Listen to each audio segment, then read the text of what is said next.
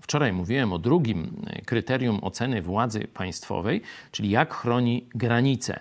No, oczywiste jest, że główną siłą chroniącą granicę jest wojsko, armia, przygotowanie narodu do obrony e, granic, czyli czy ten komponent władzy ochrona granic, wojsko jest rzeczywiście przez e, władzę państwową dobrze realizowana. Nie? To jest ten, e, ta e, część zadania państwa i z tego Bóg i obywatele powinni go rozliczać.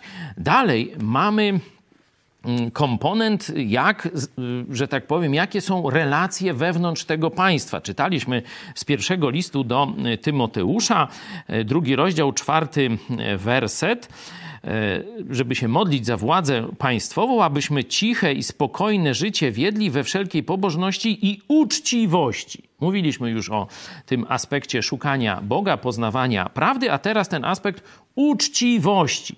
Czyli żeby ludzie że tak powiem, byli nagradzani za uczciwość. Jeśli byśmy otworzyli list do Rzymian, 13 rozdział, tam jest właśnie ta, to zadanie władzy państwowej. Miecz nosi, aby strach siać wśród bandziorów, a nagradzać ludzi sprawiedliwych, czyli to, jak sądzi, jaka jest policja, prokuratura i tak dalej, czy ludzie są sprawiedliwie traktowani, czy sprawiedliwość króluje i uczciwość między ludźmi.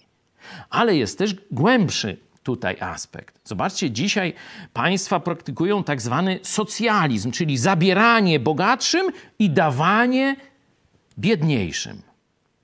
To jest również niesprawiedliwość. Czyli pod tym kątem, kiedy myślimy sprawiedliwość i uczciwość władzy państwowej, to nie tylko o korupcji, nie tylko o sprawności wymiaru sprawiedliwości, nie tylko o policji, ale także o socjalizmie. Czy to jest rozbójnickie państwo na wzór Janosika? Czy to jest państwo sprawiedliwe?